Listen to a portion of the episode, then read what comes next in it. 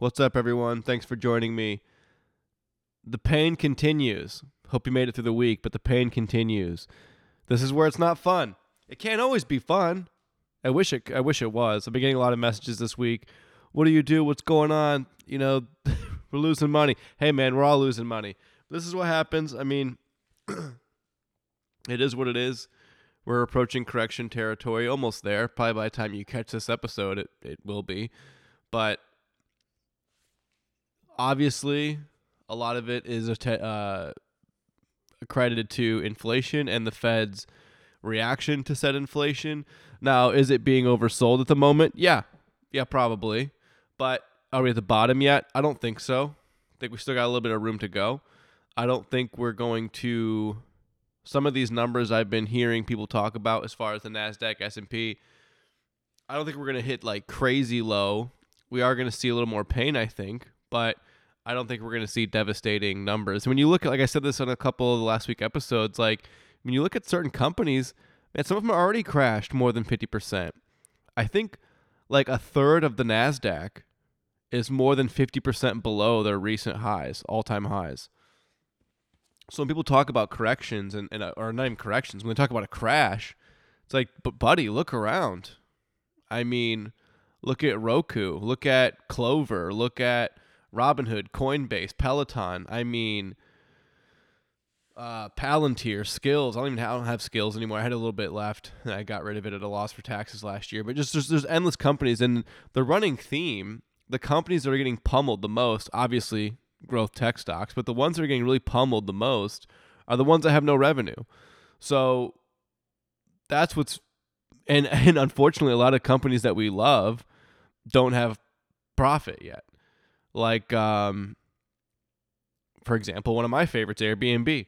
Um now does it mean I'm going to sell out of the stock and, and rotate into some of this other these other sectors that are hot right now? Like of course not. That's what's so silly is it's like I feel like Wall Street media is always trying to play like what's the what's the hot play right now, which I guess makes sense because it, it's boring to go on every day and just say, "Hey, dollar cost average," you know.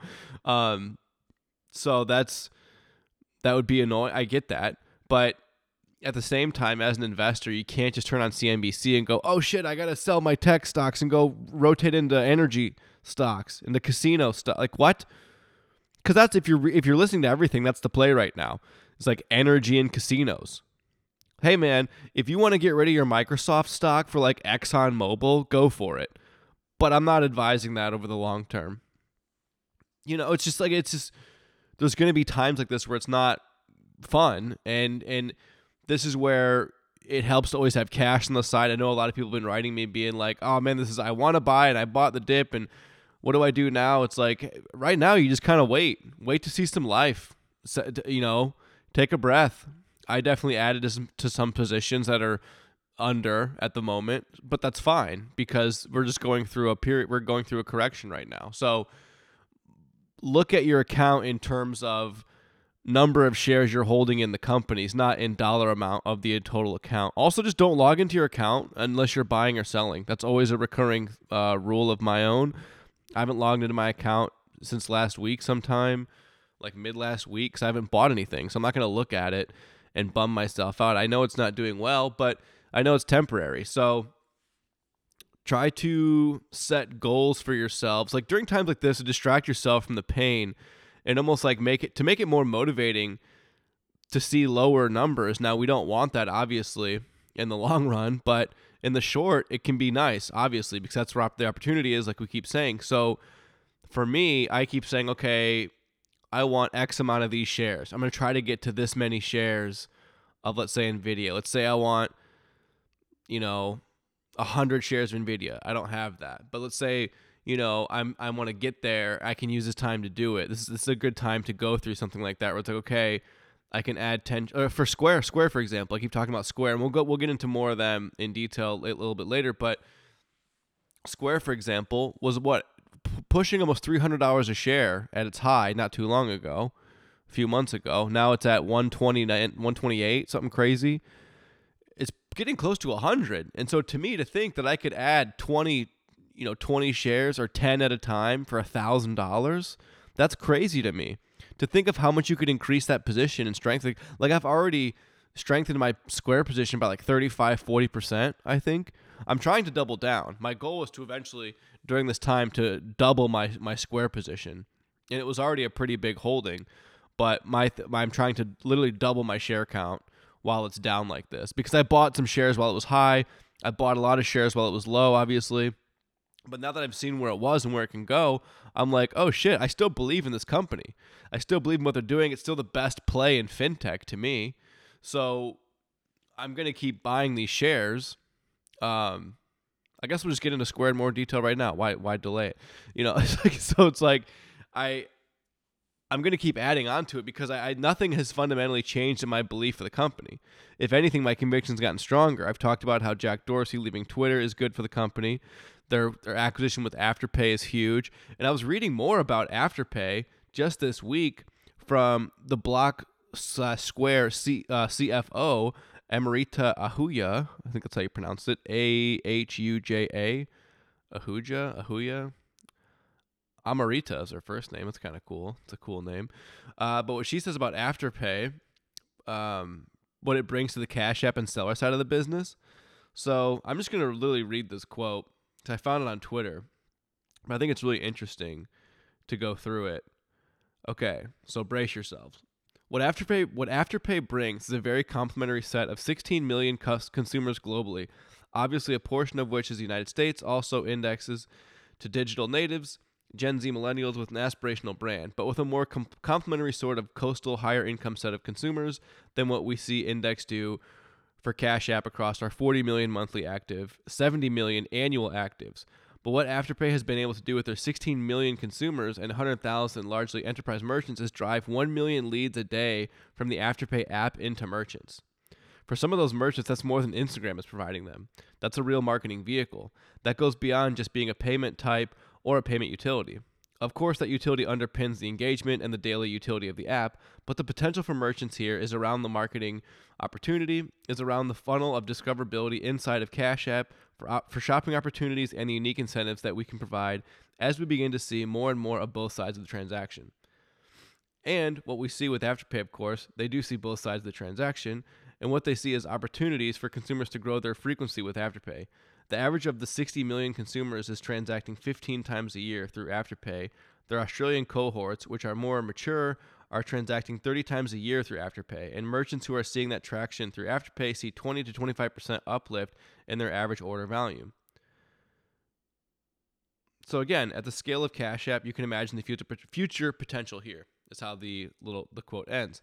So Cash App has 40 million users, as they're saying. So driving this into the Cash App or to the Afterpay market, basically they're saying right now for some of these merchants, the Afterpay is doing more for them than Instagram, and Instagram is doing so. Instagram and like YouTube essentially are doing so well. Facebook, all these companies, well, Instagram owns Facebook, but Google and Facebook recently have just been giants because of their online market. I mean, Facebook, that's 100% of their money.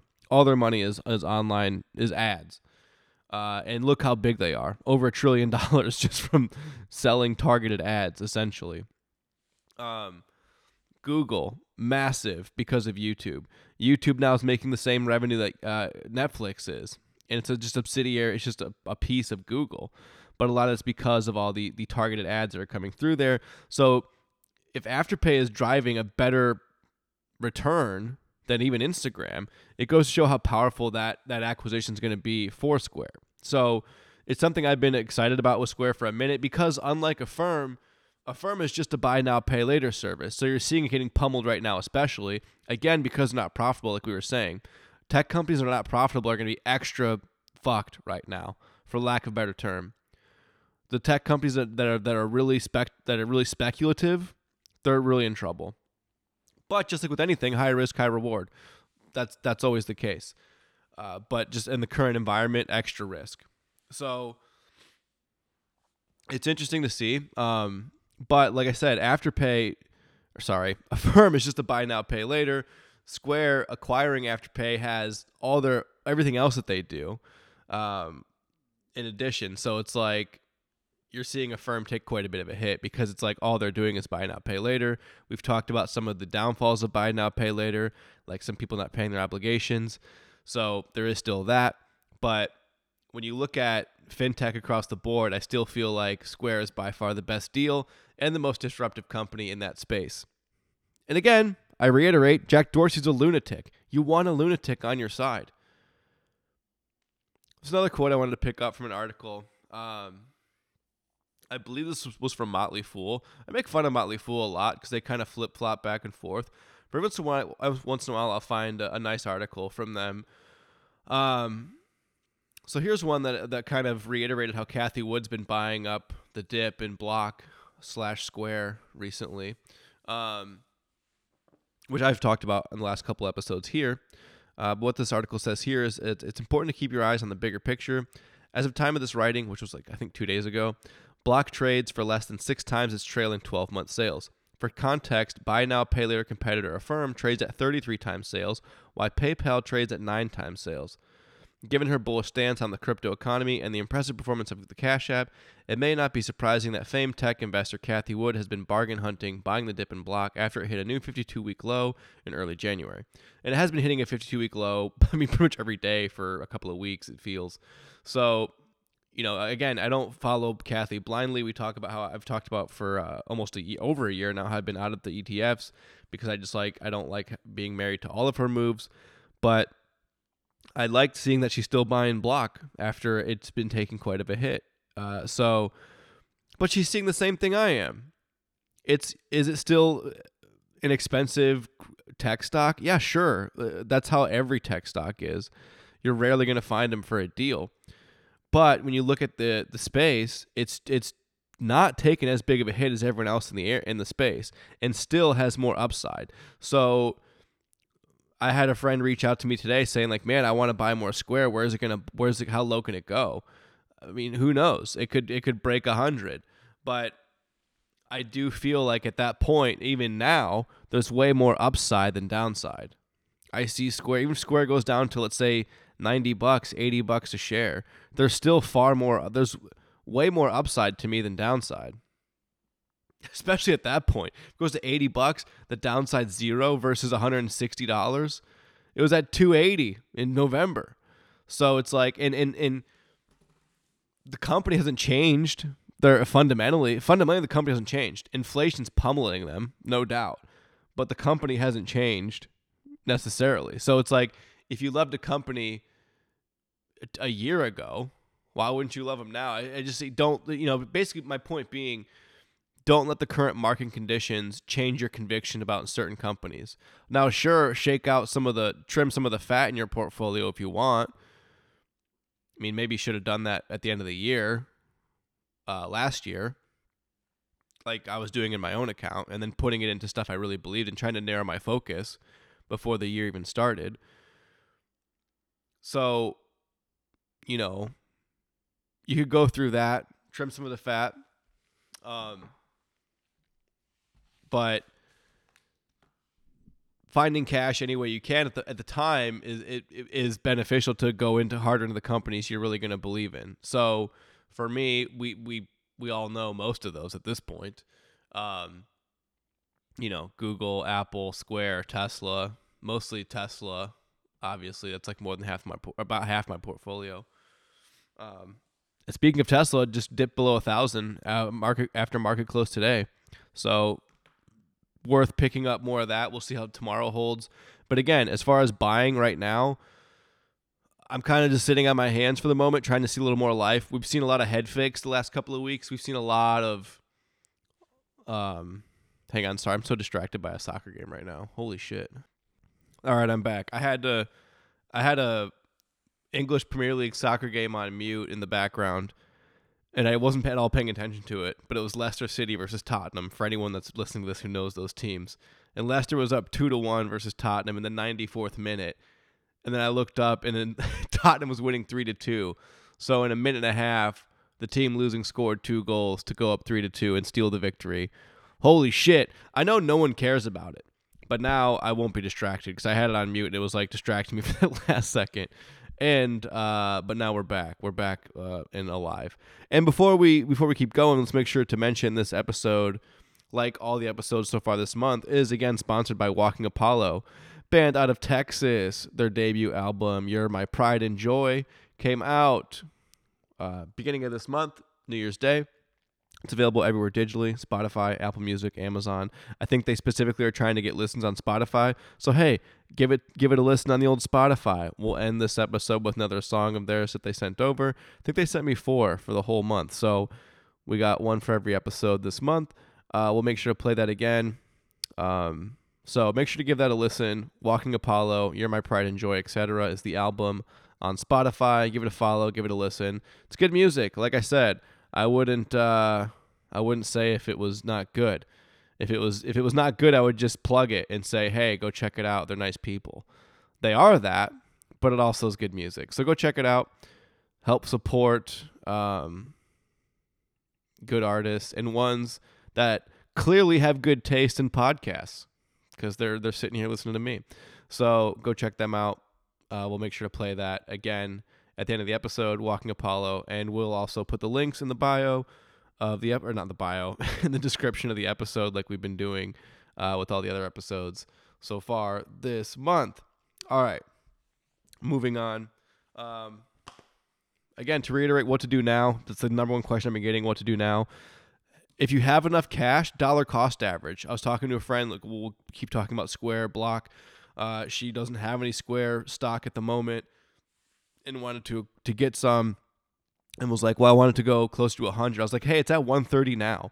Just buy one or two shares a day over the next week or two, and if it does keep going down, you're going to find yourself with an average cost of like 120, 115 bucks, which is in, which is awesome going forward. To have a cost average of like 115 to 120 dollars on Square stock would be fantastic because to me, I see it going to 250, 300 in the not too far future. And then past that, who knows? I mean, the 10, 15 years out, who, who knows? But at least next few years, you can assure that money is going to at least double, um, if not a little more than. So, you dollar cost average if you can. If you don't have enough ton of cash, sit sit and wait. Like I keep saying, wait, see a little life, see where it's going to level out, see where the dust is going to settle.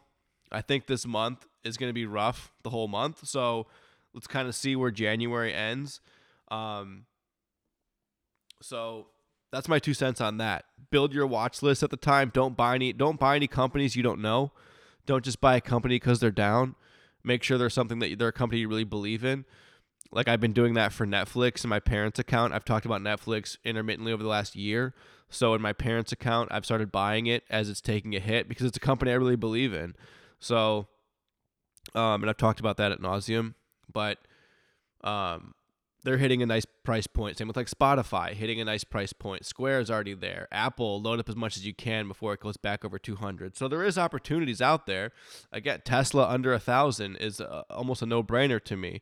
Uh, I might be getting a little greedy with it by waiting another day and seeing if it'll go even lower. So we'll see. Um, Nvidia taking a big hit. Nvidia now hitting 250. So as Nvidia gets closer to two, again, no brainer.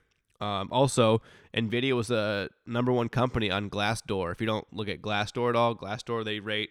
Um, they're like Yelp reviews for companies. They're like Yelp for employers. So Glassdoor released their annual top companies to work for.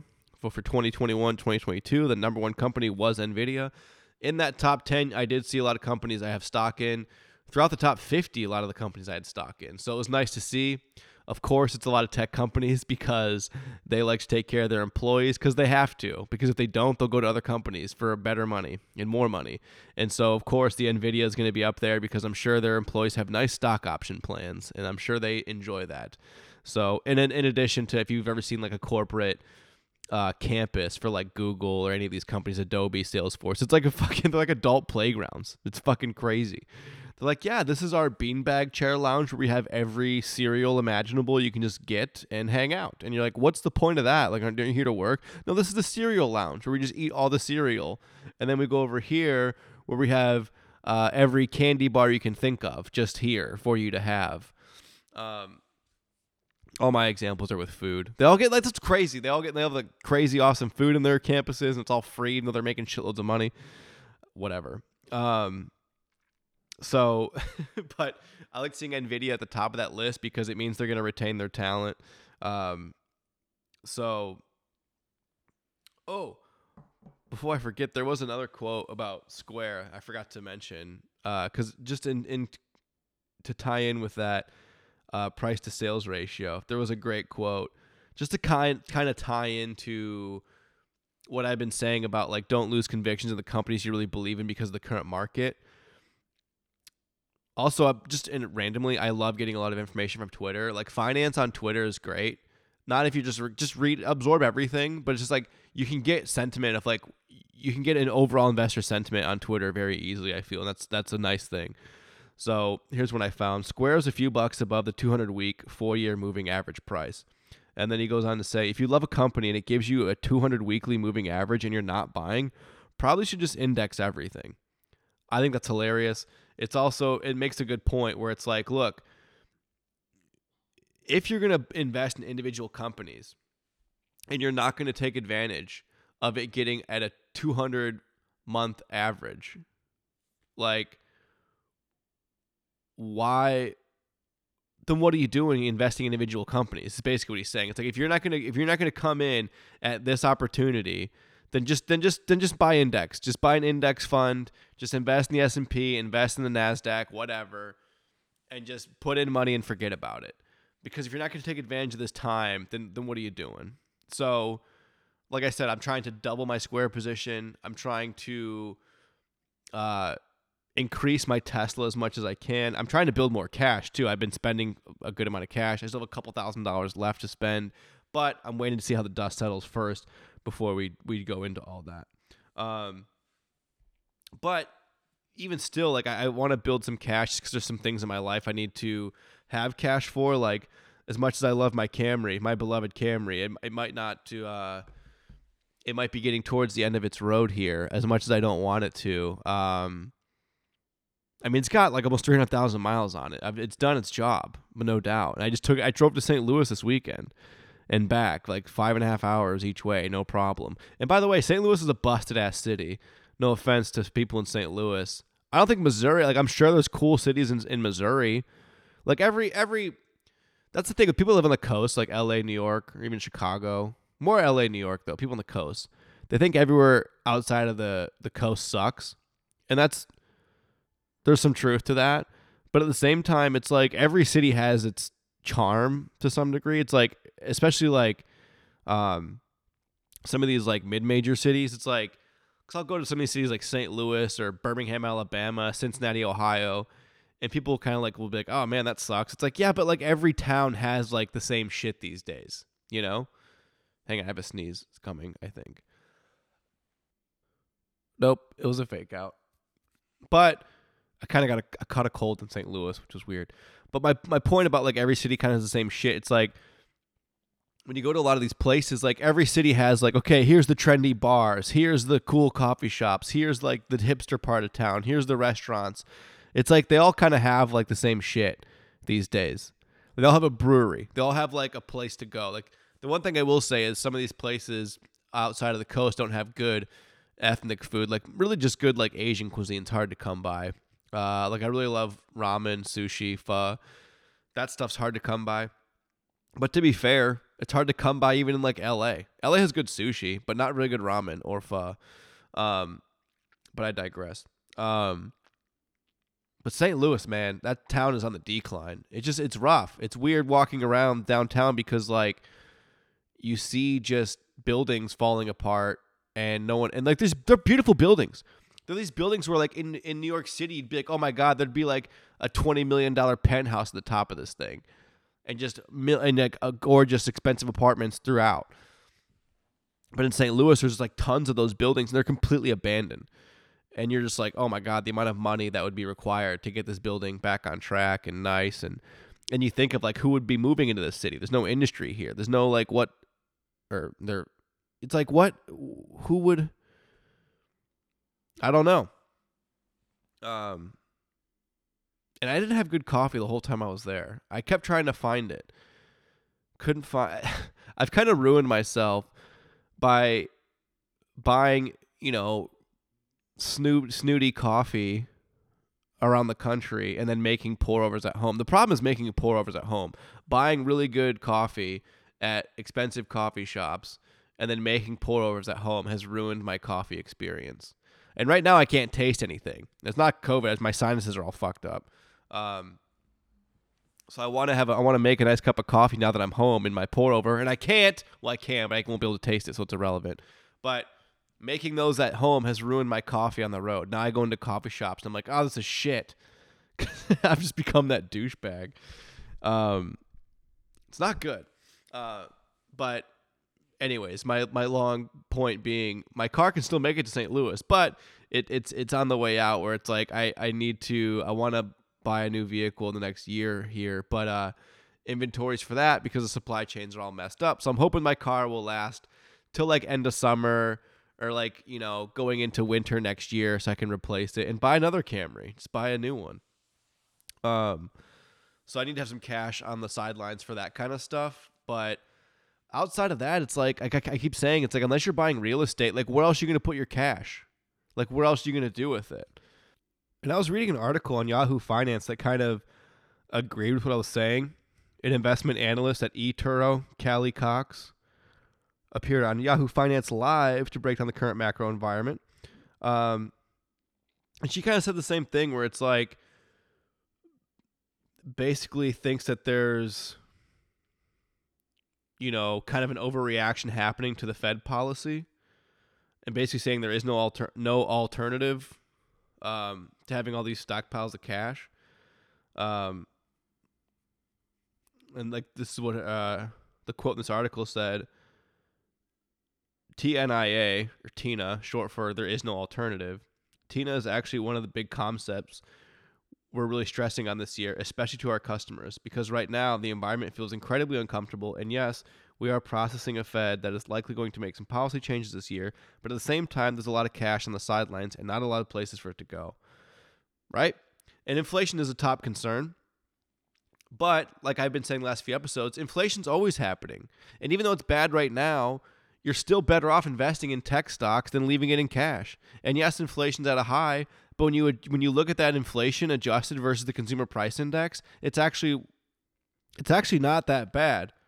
Now, inflation still, like I said, it's at a high, but Callie Cox, this in um, analyst at eToro, points out as well when you look at the 10 year treasury, like, yes, the 10 year treasury is at like uh, the 10 year treasury note is at like the highest point in two years, I think. But adjusted for inflation, it's at the lowest point in 50 years. Because if you look at the 10 year yield and adjust for inflation, and adjust it for the consumer price year over year growth, you're losing about 5.5% on average. So that's not good. You know, so it's like, what else are you going to do with your cash? Like I said, if you're not buying real estate, what else are you going to do? And Buying stocks, yes, it's painful at the moment, but this is where you're going to really build yourself for the future. That's why I say don't look at the dollar amount of your account. Don't look at how much money you might be losing. Just look at be like, look how many shares I'm acquiring. Look how many other extra shares. Like I got this many more shares of Apple or this many more shares of whatever Tesla. So focus on that because that's where you can see. That's just where it gets more exciting too. You can kind of like motivate yourself more, being like, and then as it gets lower, you can make, ooh, cool, I can get five more shares. It's going to be cost me even less money now. Now, hopefully, it doesn't keep going because then you don't want to get to the point where you're like, oh wow, I can get everything's free. You know, you don't to to blow up. But that's just a way to look at it. Um, other big thing I haven't talked about yet. Uh, that was major news this week. Microsoft acquiring Activision Blizzard. Massive, massive deal. What, 69 billion, 70 billion dollar deal. Hey, Microsoft can afford it. It's a great move. I've talked it's one of my principles I talk about all the time. Great partnerships, strategic acquisitions. This isn't a partnership. This is a straight up purchase. Microsoft's acquiring uh, Activision Blizzard, which means every single game that Activision Blizzard makes, I think mainly the big ones like Call of Duty, guess what? That shit's about to be Microsoft exclusive. So guess who just went from wanting a PS4 to wanting an Xbox? Yours truly. I still want an X. I still want the PlayStation 5 because of again exclusivity rights. I think it's smart. Anyone that has any exclusivity rights to anything that they own should keep it that way because you're going to force people to just buy your product by doing it. It's annoying as a consumer, but it works because, for example, in the video, I'm not a big video game player, but I literally only want a PlayStation 5 to play MLB The Show. It's a baseball game that's only on PlayStation exclusively. So I'm going to go buy a whole system just for that. And I'm not the only one. I know other people that'll do the same thing. Microsoft with the Xbox, Halo exclusive. If they can make Call of Duty exclusive, you're going to have to buy a, a, a Xbox to play these titles. I initially bought an Xbox back in the day because I wanted to play the an Halo One. I was like, this game looks badass. I bought the Xbox just for that. So, and I'm and I'm now as crazy as it sounds. I love my Android, but I'm thinking about going back to Apple because of the use. It's just easy to use. Everyone has the the iMessages. Apple keeping iMessage exclusive to iPhones is annoying as fuck as an Android user, but it's driving iPhone sales. I even had a friend who was recently going to switch to Android, but they gave her such a good deal on an iPhone, and then she was like, "Well, everything I already have is already like my Apple ID, my MacBook, my iPad, everything's already linked." It, it makes sense. Like Apple made that decision, like I think oh, just over a year ago, to not integrate iMessages into uh, Android. As annoying as that is, it's a smart move. So Microsoft buying Activision Blizzard means they are 100% going to make all those titles exclusive to Xbox. I know video gamers are, are, are debating it now and being like, oh no, they're not going to do that. Yeah, they will. They definitely will. So, and it'll be smart for them to do that. So, I don't own Microsoft stock or Activision Blizzard stock. I know uh, Activision went up quite a bit after this um, uh, after this news was was announced, but I think I still sold active uh, my Activision Blizzard stock higher than what it is now. So let's see, uh, Activision. Yeah, it's at eighty two bucks. It popped a lot the other day because of uh, the Microsoft news. It was down in the low. It was down at 65 and then popped to 85 yesterday. Now it's at 82. So it popped 26% or almost 30% or something like that. But uh wow, crazy. And so I sold my Activision Blizzard in the hundreds, like 110, 115, whatever it was. So even with this acquisition, i am still doing okay. I don't want Activision Blizzard stock. I don't have Microsoft stock, but it's one that I again, it's a it's a no brainer. I don't own any. If you do, great. Uh, as it dips, it's a great one to keep adding to. It's what I'm looking to add to for my parents' account. I don't own it, but I do like this Activision Blizzard deal.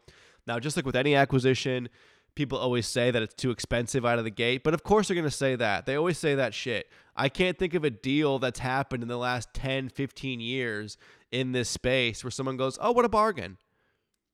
Not not initially. Now years later you look back and go, "Wow, brilliant move, genius move."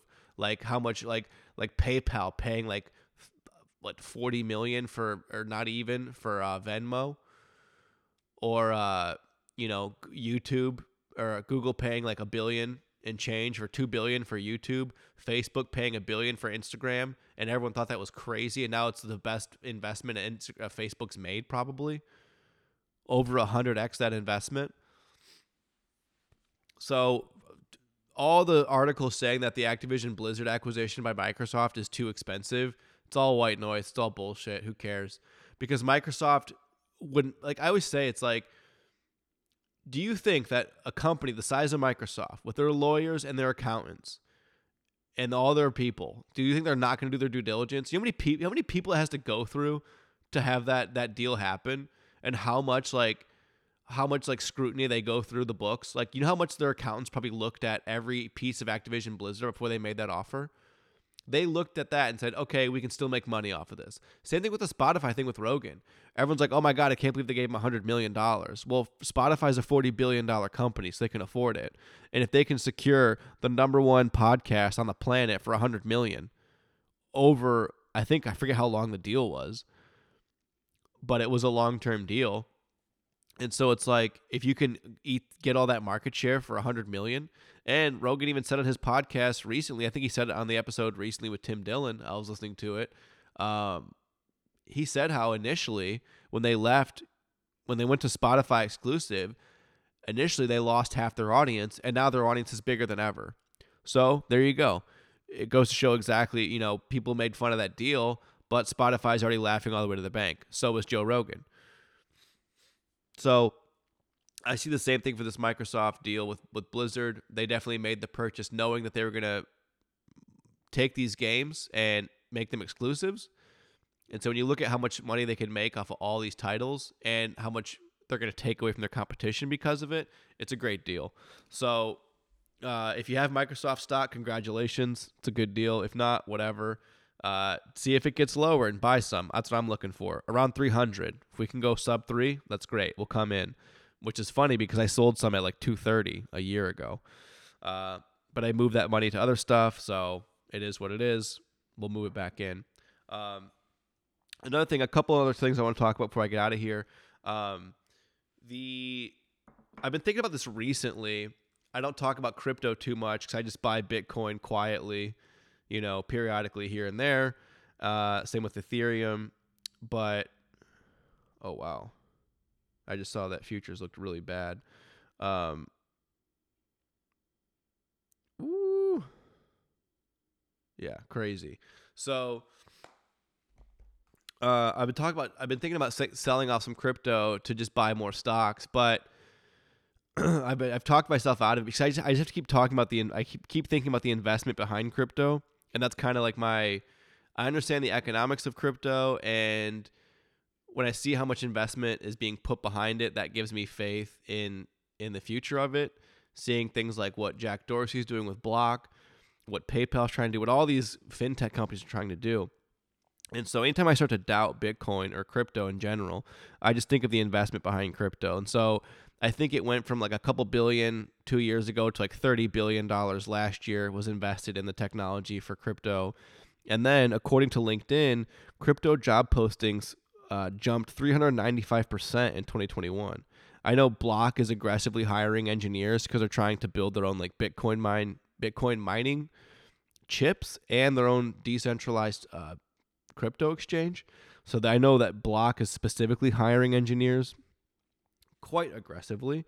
Um, and then uh, I think in addition to that, just like a lot of hedge funds are starting to to get into it. I've been seeing more and more posts about hedge funds dipping into Bitcoin and, and, and Ethereum. Now they haven't touched the NFTs and all these crazy altcoins people keep talking about. So who knows? But as far as the institutional money, I think they definitely want to buy up Bitcoin, probably Ethereum as well, and you're seeing that reflected in the prices.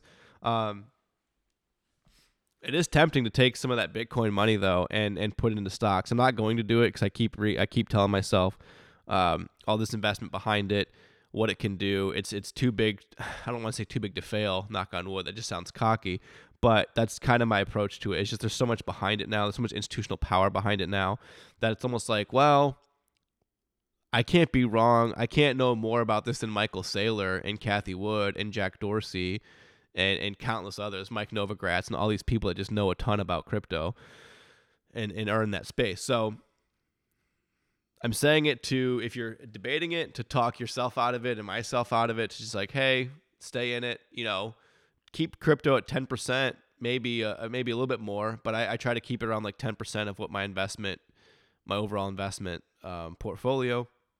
So we'll keep it there. It might be a little bit more than that now, but it's fine.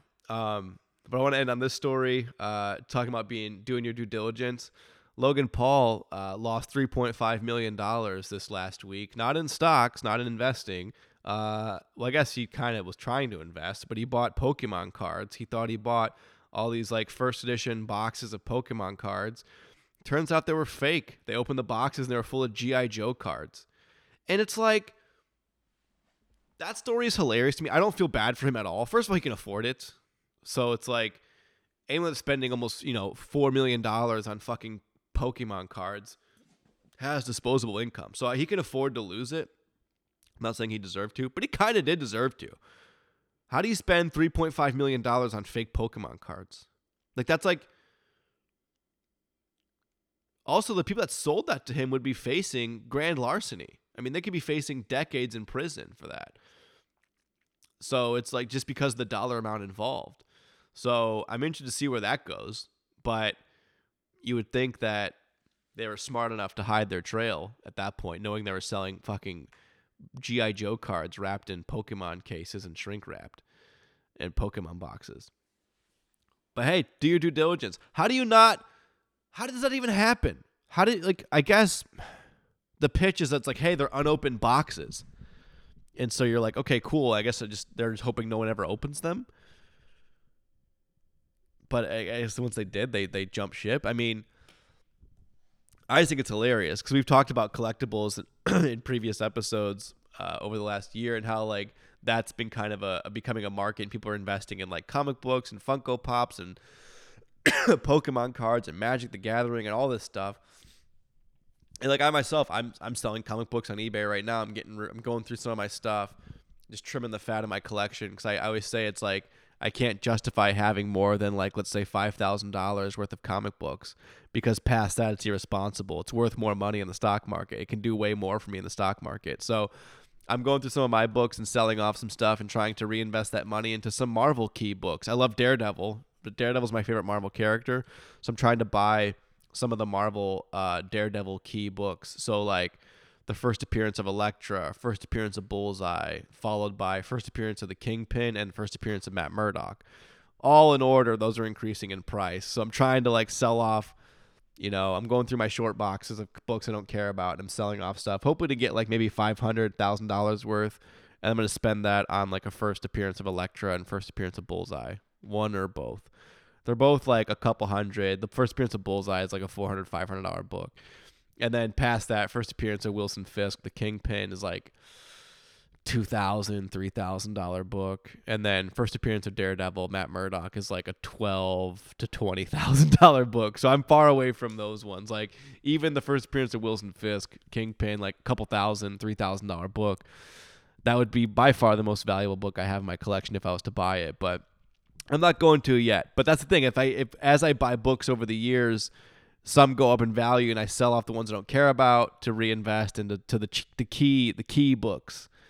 Kind of like what I would tell people to do with some of the the pump and dump stocks, the meme stocks last year and the the altcoins where it's like, "Hey man, great. You made all that money on Doge. Great. Now sell it and put it in Bitcoin." Or, "Hey, awesome. You made all that money in AMC or, or GameStop. Sweet. Now sell that, take the profit and put it in Amazon or Apple or Tesla. Really Tesla." But none of them did that. They all thought it was still going to keep going. Whatever.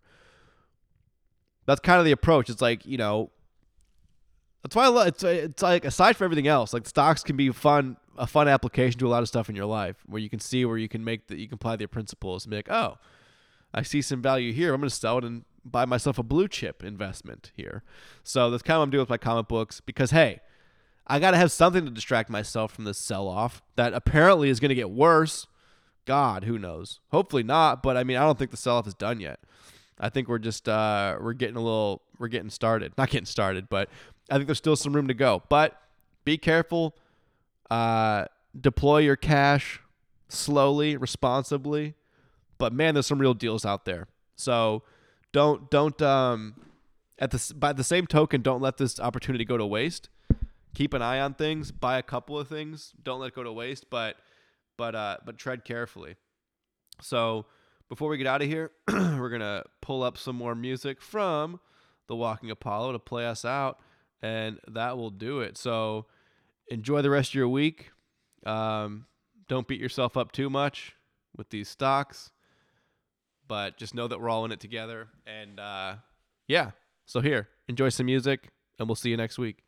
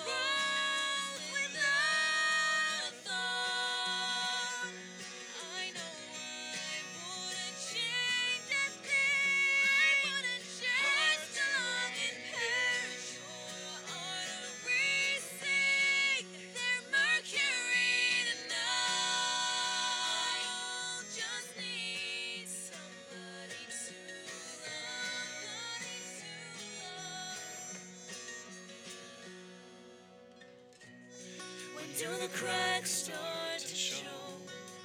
Mm. When will the mysteries erase?